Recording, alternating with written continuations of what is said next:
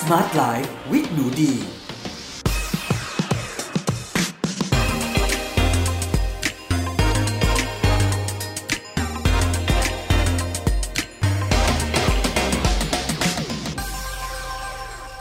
สวัสดีค่ะ ยินดีต้อนรับเข้าสู่ Med Listening Podcast ในรายการ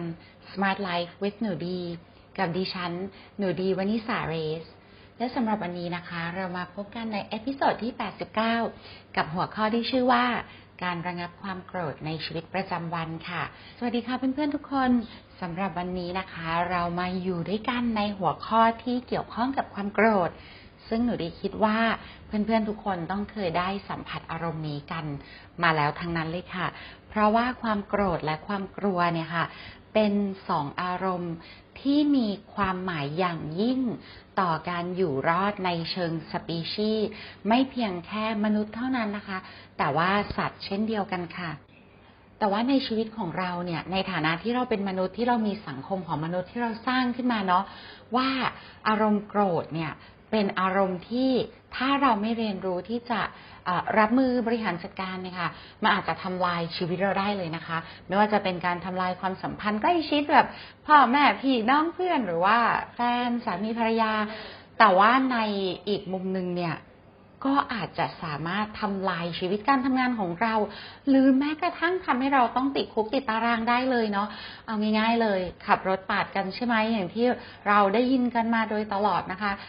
ต่างคนต่างโกรธ ขับรถปาดกันลงมาโต้เถียงไม่พอใจ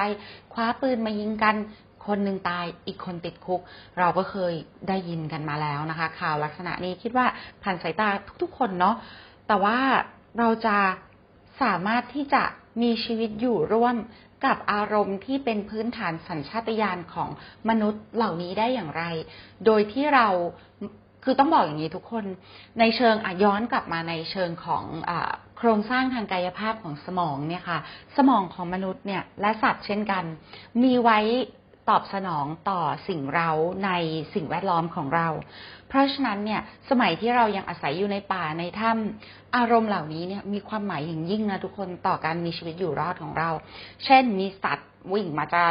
กินเราหรือว่ามีคนจากต่างเผ่าเนี่ยมาแล้วก็จะมาทำร้ายเรามาแย่งอาหารของเราเอาธนูมาจะยิงเราเนี่ยเราทั้งโกรธและเราทั้งกลัวเนี่ยเราสามารถที่จะตอบโต้ได้หรือวิ่งหนีได้นะคะ ทีนี้เนี่ยต้องบอกว่าพวกเราเนะ่ะ สืบเชื้อสายมาจากบรรพบุรุษที่กลัวเก่ง แล้วก็โกรธเก่งทุกคน เพราะว่าบรรพบุรุษที่ไม่ขี้กลัวเนี่ย เวลามีเสียงอะไรปึงปังดังมาเนี่ยอู้ไม่วิ่งเลยนั่งอยู่ที่เดิม ดีไม่ดีก็ตายไปแล้วนะคะ หรือว่าบรรพบุรุษที่แบบไม่โกรธใครมาทำอะไรกันยอมยอมยอมก็อาจจะโดนเอาเปรียบโดนทำร้ายก็ตายไปนะคะ พวกนี้เนี่ยไม่ค่อยมีโอกาสได้ส่งต่อยีนพันธุกรรมเท่ากับบรรพบุรุษของเราที่ อะไรนี่ก็โกรธไว้ก่อนเอาตัวรอดไว้ก่อนนะคะ หรือว่าอะไรนี่ก็วิ่งหนีไปก่อนเลยนะคะ นี่คือที่มาของความขี้โกรธและความซึมเศร้าง่ายนะคะ ของอพวกเราในปัจจุบันนั่นคือ เราจะมียีนพันธุกรรมพวกนี้สืบเชื้อสายมากันเป็นจำนวนที่ไม่น้อยเลย เอาละค่ะ มาอยู่ในสังคมปัจจุบันนี้แหละไอ้ความโกรธที่เคยมีประโยชน์มากเลยนะคะ สมัยที่เราอยู่ในป่าเนี่ย ปัจจุบันนี้มันมันไม่ได้ละ เราต้องบริหารจัดการเพื่อให้ชีวิตของเราไม่พังพินาศลงไปจากการที่เราเนี่ยโกรธตลอดเวลาแล้วก็แสดงความโกรธในรูปแบบที่ไม่เป็นที่ยอมรับของสังคมทำยังไงดี สมัยหนูดีเรียนอยู่ที่อเมริกาเนี่ยต้องบอกว่าโอชาวตะวันตกนะก็จะพูดถึงคลาสจำพวกแบบ anger management การบริหารจัดการความโกรธ แต่ว่าหนูดีเองเนี่ยไม่พบนะคะ ไม่ว่าตัวเองเนี่ยตั้งแต่สมัยเป็นวัยรุ่นเลยเด็ก ๆ เราก็จะมีความโกรธตามภาษาเด็กๆแย่งของเล่นกับเพื่อนพอเป็นวัยรุ่นความโกรธเรามันก็จะเริ่มซับซ้อนมากขึ้น ยิ่งไปเรียนมหาวิทยาลัยจบออกมาทำงานเนี่ยโอ้มันซับซ้อนมากทุกคน เพราะบางทีเนี่ยเราแสดงออกไม่ได้ไงคะด้วยเงื่อนไขทางสังคมเราต้องเก็บ กักมันไว้ข้างใน เป็นความคุกกลุ่นอยู่ข้างใน แล้วก็ตัวหนูดีเองต้องบอกว่าหนูดีเองเนี่ยเป็นหนึ่งในเหยื่อของความโกรธของตัวเองเลยนะคะ ก็คือสมมุติว่า อันหนึ่งที่เป็นนิสัยของหนูดีเลยคือสมมติใครมาพูดอะไรให้เราโกรธหรือเราไม่พอใจเนี่ย หนูดีตอบโต้ไม่ทัน คือหนูดีเป็นคนที่ถ้าโกรธเนี่ย มือเราจะสั่นใจสั่น หน้าร้อน หูร้อน หัวร้อน แล้วเราจะเริ่มคิดคำพูดไม่ออก เพราะฉะนั้นเนี่ยสมมติใครพูดให้โกรธเนี่ยหนูดีจะสตันแล้วเหมือนฟรีซไปเลย แล้วก็ทำอะไรไม่ถูก แล้วเหตุการณ์มันก็จะล่วงเลยผ่านไป แล้วพอเรากลับมาอยู่ที่บ้านอะ เราอาบน้ำสบายๆ เราวันรุ่งขึ้นหรือบางทีเนี่ย เวลาผ่านไปเป็นสัปดาห์เป็นเดือนอะ หนูดียังจำความรู้สึกที่เหมือนแบบโกรธนั้นได้อยู่ แล้วเราก็มันก็คุกรุ่นอยู่ข้างใน บางเรื่องนะทุกคนผ่านไปเป็นปีมีเคสหนึ่งคือแบบ หนูดีโดนพูดอะไรใส่จากคนต่างชาติในไทย มันเป็นเหตุการณ์ที่แบบมันเป็นการ ปะทะกันไม่ได้ปะทะหรอกหนูดีอยู่ในที่ของดีแล้วเขาก็เดินมาพูดอะไรสักอย่างปกติเนี่ยกับฝรั่งเราจะตอบโต้ได้เร็ว แต่วันนั้นไม่รู้เกิดอะไรดีก็ตอบโต้ไม่ไม่ได้ตอบโต้อะไรไป แต่ว่าเชื่อไหมว่ามันเข้ามารบกวนดีในความฝันต่อจากนั้นอีกเป็นปีๆเลยอะว่า รู้ละหลายปีหลังจากนั้น รู้ละฉันจะตอบโต้อย่างนี้ แต่เหตุการณ์มันก็ล่วงเลย สิ่งเหล่านี้ค่ะ มันสะสมอยู่ในใจเป็นขยะในใจ เป็นความเครียดที่เราเก็บกักไว้ แล้วหนูดีไม่รู้วิธีจริงๆนะคะ ที่จะเปลี่ยนแปลงความโกรธเหล่านั้น รวมถึงความโกรธใหม่ๆ ที่เกิดขึ้นด้วยนะคะ ในการใช้ชีวิตอะค่ะไม่รู้จะทำยังไง ไม่รู้จะทำอย่างเดียวที่เราทำคือเราเราเก็บเราอัดมันไว้ อัดมันไว้ อัดมันไว้ จนทุกคน เมื่อหนูดีได้ไปฝึกวิปัสสนา อันนี้ดิฉันก็ไม่ได้จะมาบอกว่าทุกคนในโลกโอ้วิปัสสนาคือคำตอบทางออกของทุกคน แต่สำหรับหนูดีอะหนูดีพบว่าหลายหลายสิ่งที่หนูดีอยากจะเปลี่ยนแปลงตัวเองในอดีตนะคะแล้วมันทำไม่ได้ มันไม่สามารถทำได้ถึงขั้นเปลี่ยนแปลงตัวเอง หนูดีโดยเฉพาะกับความโกรธเนี่ยหนูดีทำได้มากสุดคือทำตัวให้เป็นที่ยอมรับต่อสังคม แต่ในใจเรามันยังคุกรุ่นแล้วมันยังมันยังเจ็บปวดอยู่ตลอดเวลานะคะ จนเมื่อฝึกวิปัสสนาวันนี้ดีก็เลยอยากจะขอ reference หนังสือเล่มนี้เนาะที่ที่ดีไปฝึกวิปัสสนานะคะ ทวนกันอีกรอบเนาะก็คือศูนย์วิปัสสนาของท่านอาจารย์โกเอนก้านะคะถ้าเพื่อนๆสนใจนะคะ ก็สามารถเข้าไปดูได้ในเว็บไซต์ชื่อไทยดัมมา net นะคะ t h a i d h a m m a จุด net นะคะ thai dhamma net ค่ะ ก็ครั้งแรก 10 วันนะค่ะ ตัวต่อรองไม่ได้ แต่รับรองจริงทุกคน มันจะเป็น 10 วันที่ดีที่สุดในชีวิตของคุณจริง ๆ มันยากมาก แต่มันคุ้มค่ามาก คุ้มค่าจริง ๆ เพราะไม่เคยมีอะไรที่เปลี่ยนแปลงหรือดีจากข้างในได้ จนดีไปฝึกวิปัสสนา แล้วเชื่อไหมเราเก็บขยะสะสมไว้ ขยะของความโกรธเนี่ยแหละค่ะ มากมายมหาศาลทุกคนตั้งแต่วัยเด็กเลยอะแล้วมันก็เหมือนเป็นถังขยะอันหนึ่งที่วันๆเราก็เหมือนรถขยะขับไปทั่วเมืองใครพูดอันนี้ใส่โอ้ยโกรธเป็นขยะ เก็บใส่ถัง เก็บใส่ถัง เก็บใส่ถังจนในที่สุดถังมันก็เต็มอะแล้วใครมาโยนขยะชิ้นเล็กนิดเดียวคราวนี้เราฝามันก็เปิดระเบิดออกมา แล้วขยะเก่าๆที่เราสะสมมันก็พุ่งออกมาด้วยเลยนะคะอะใด ๆ ก็ตามตัวหนูดีมองว่าการวิปัสสนา มันไม่ใช่ anger management มันไม่ใช่การ manage ไม่ใช่การบริหารจัดการทุกคน แต่มันคือ anger transformation คือการ transform หรือการเปลี่ยนแปลงความโกรธนั้นไปเลย และไม่ได้ใช้เทคนิคอะไรที่แบบ มาจากดาวอังคาร หรือไม่ได้เป็นแบบโอ้โห เป็นแบบวิทยาศาสตร์ เกี่ยวกับการสร้างจรวดหรืออะไรเลย ทั้งหมดหลักการของวิปัสสนาก็คือการที่เราเฝ้าสังเกตหรือ observation แล้วก็การที่เราวางอุเบกขาหรือว่า letting go คือการปล่อยมันออกไปนะคะ ทีนี้เนี่ยขอโค้ดจากในหนังสือนะคะ ที่หนูดีเนี่ยมีโอกาสได้สอยมาจากตอนที่ไปวิปัสสนาหนล่าสุดเนาะที่ชื่อว่าความโกรธและการระงับความโกรธค่ะ ค้ดนะคะ จะเกิดอะไรขึ้นเมื่อเรารู้สึกโกรธกฎธรรมชาติมีอยู่ว่าผู้ที่โกรธก็คือเหยื่อคนแรกของโทสะนั่นเอง เราจะรู้สึกทุกข์ทรมานในขณะที่โกรธ แต่ถึงกระนั้นโดยส่วนใหญ่แล้ว เราก็ไม่เคยตระหนักเลยว่านั่นคือการทำร้ายตัวเอง และแม้บางคนจะรู้ แต่ก็ไม่อาจหลีกพ้นหรือยับยั้งความโกรธเอาไว้ได้ ลองมาพิจารณากันดูว่าเหตุใดคนเราจึงมีความโกรธ ต้องบอกว่าอันนี้เนี่ยค่ะ ในสมัยที่หนูดียังเป็นวัยรุ่นเนี่ย ยังไม่ได้เป็นผู้ใหญ่มากพอที่จะเรียนรู้ที่จะเก็บกัก แล้วก็กดความโกรธไว้นะคะ เรามองว่าเมื่อเรามีความรู้สึกตัวร้อนใจสั่นใครมาพูดอะไรหรือทำอะไรให้เรารู้สึกโกรธเนี่ย ปฏิกิริยาทั้งหมดที่เกิดขึ้นทางร่างกาย มันเป็นสัญญาณให้เราทำอะไรสักอย่าง เช่น เราพูดตอบโต้กลับไป หรือเราแสดงท่าทีอะไรที่โชว์ให้เห็นเลยว่าเราโกรธ แต่หลังจากฝึกวิปัสสนาเนี่ยทุกคน ปฏิกิริยาร่างกายหนูดีเหมือนเดิมเลย มือสั่นเอ่อใจสั่น ตัวร้อน หัวร้อน แต่ตอนเนี้ยสิ่งนั้นกลับเป็นสัญญาณให้หนูดีไม่ทำอะไรเลย ให้หนูดีนิ่ง แล้วก็สังเกต สังเกตแล้วปล่อยวาง เออ ซึ่งอันนี้ไม่ได้หมายความว่าเราจะปล่อยนะคะ เช่น เพราะปกติเวลาเราโกรธเนี่ย มันจะมี ในที่สุดแล้วเนี่ย คือมันสมควรที่จะโกรธจริง ๆ แล้วเราต้องทำอะไรสักอย่าง เพื่อไม่เหตุไม่ให้เหตุการณ์นั้นมันดำเนินต่อไปจนเป็นอันตรายแก่ตัวเรา กับบางครั้งเนี่ย เราโกรธ เพราะว่ามันเป็นมันไม่มีคนผิด และไม่มีใครจะทำอันตรายเรานะ แต่ว่ามันเป็นรสนิยมของเราเราไม่ชอบเนี่ย ไม่ชอบเขาพูดแบบนี้ ไม่ชอบเขามองแบบนี้ มันเป็นความไม่ชอบของเรา แต่ถ้าเรามาดูในหลัก การและเหตุผลเนี่ยมันไม่ได้จะเกิดอันตรายอะไรกับเรา ทั้งเชิงร่างกาย การเงิน ความปลอดภัยชื่อเสียงใด ๆ เลย มันเป็นเรื่องของรสนิยมเนาะเพราะฉะนั้นเนี่ยในปัจจุบันเนี่ยหนูดีก็ฝึกในการที่จะนิ่งและสังเกตตัวเอง แล้วค่อยๆ พิจารณาแล้วดีสังเกตว่าแทบจะร้อยละเก้าสิบเก้าเวลาที่หนูดีโกรธขึ้นมาในปัจจุบันเนี่ยหนูดีไม่ต้องทำอะไรเลย ปล่อยให้มันผ่านไปเลย ปล่อยเลย แล้วมันแล้วชีวิตมันจะสงบมาก มีแค่ประมาณหนึ่งเปอร์เซ็นเท่านั้นแหละ ที่หนูดีจะต้องถอยมา แล้วก็เลือกนะคะยุทธศาสตร์ในการรับมือ เช่นในบางเรื่องเนี่ยอ่าคนนี้เขาไม่ควรทำอย่างนี้กับเรานะอ่าถ้าเป็นเมื่อก่อนเราอาจจะพูดไปพูดอะไรไม่ดีกับเขา ในปัจจุบันเรามาดูซิเราใช้วิธีไหน เพื่อไม่ให้เขาทำสิ่งนั้นซ้ำโดยที่เรายังไม่ได้บาดหมางกันนะคะ มันดีมากๆต้องบอกว่าชีวิตมันเปลี่ยนไปเลยค่ะ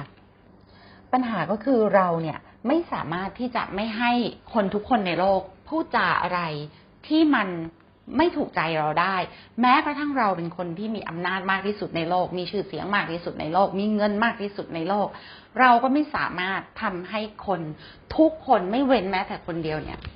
พูดและทำในสิ่งที่ถูกใจเราหนึ่งร้อยเปอร์เซ็นได้ เพราะฉะนั้นทางเดียวที่เราทำได้คือ เรามีวิธีการตอบสนองต่อสิ่งแวดล้อมใหม่ และเรามีวิธีการพูดและการเยียวยาตัวเอง และการปล่อยวางจากภายในเป็นแพทเทิร์นใหม่ และเนี่ย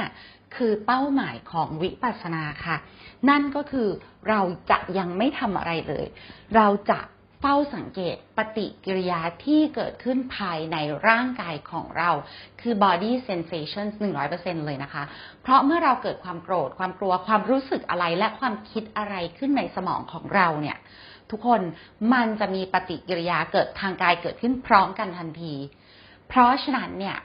เราจะการที่ไปวิ่งไล่ตามความคิดมันเป็นอะไรที่ยากมาก แต่สิ่งที่ง่ายและจับต้องได้มากกว่า ก็คือปฏิกิริยาทางกายค่ะ ซึ่งเนี่ยต้องบอกว่าพระพุทธเจ้าท่านได้วางเส้นทางการฝึกไว้อย่างเข้าใจง่ายชัดเจนและละเอียด ซึ่งทำให้เราสามารถทำตามได้เลย เมื่อก่อนเวลาดิโกรธอะดิจะไปตามความคิดอะคนนี้เขาทาอย่างนี้ทำไมเขาถึงพูดอย่างนี้ทำไมนู่นนี่นี่นั่นตอนนี้คือดิหยุดทุกอย่าง แล้วรีบจับสังเกตปฏิกิริยาทางกายเราร้อนใช่ไหมเราเจ็บปวดทรมานตรงไหน และ ปฏิกิริยาทางกายที่ไม่สบายเหล่านี้ที่เกิดขึ้นในเวลาที่ใจเราโกรธเนี่ย มันจะเป็นตัวกระตุ้นให้เราตอบโต้ หนูดีเลือก ที่จะตอบโต้โดยการหยุดตัวเอง แล้วคนจะบอกว่า อือ การหยุดตัวเอง การวางอุเบกขา การปล่อยวาง การ letting go เนี่ย มันเป็นอะไรที่แบบเหมือนไม่มี action เกิดขึ้นน่ะ อันนี้ไม่จริงนะทุกคน ขอเถียงเลยนะคะ การห้ามตัวเองไม่ให้ตอบโต้มันใช้พลังเท่ากันเลย มันใช้พลังเท่ากันกับการตอบโต้ เพราะเหมือนกับหลักการฟิสิกส์ใช่ไหมคะ ก็คือตัว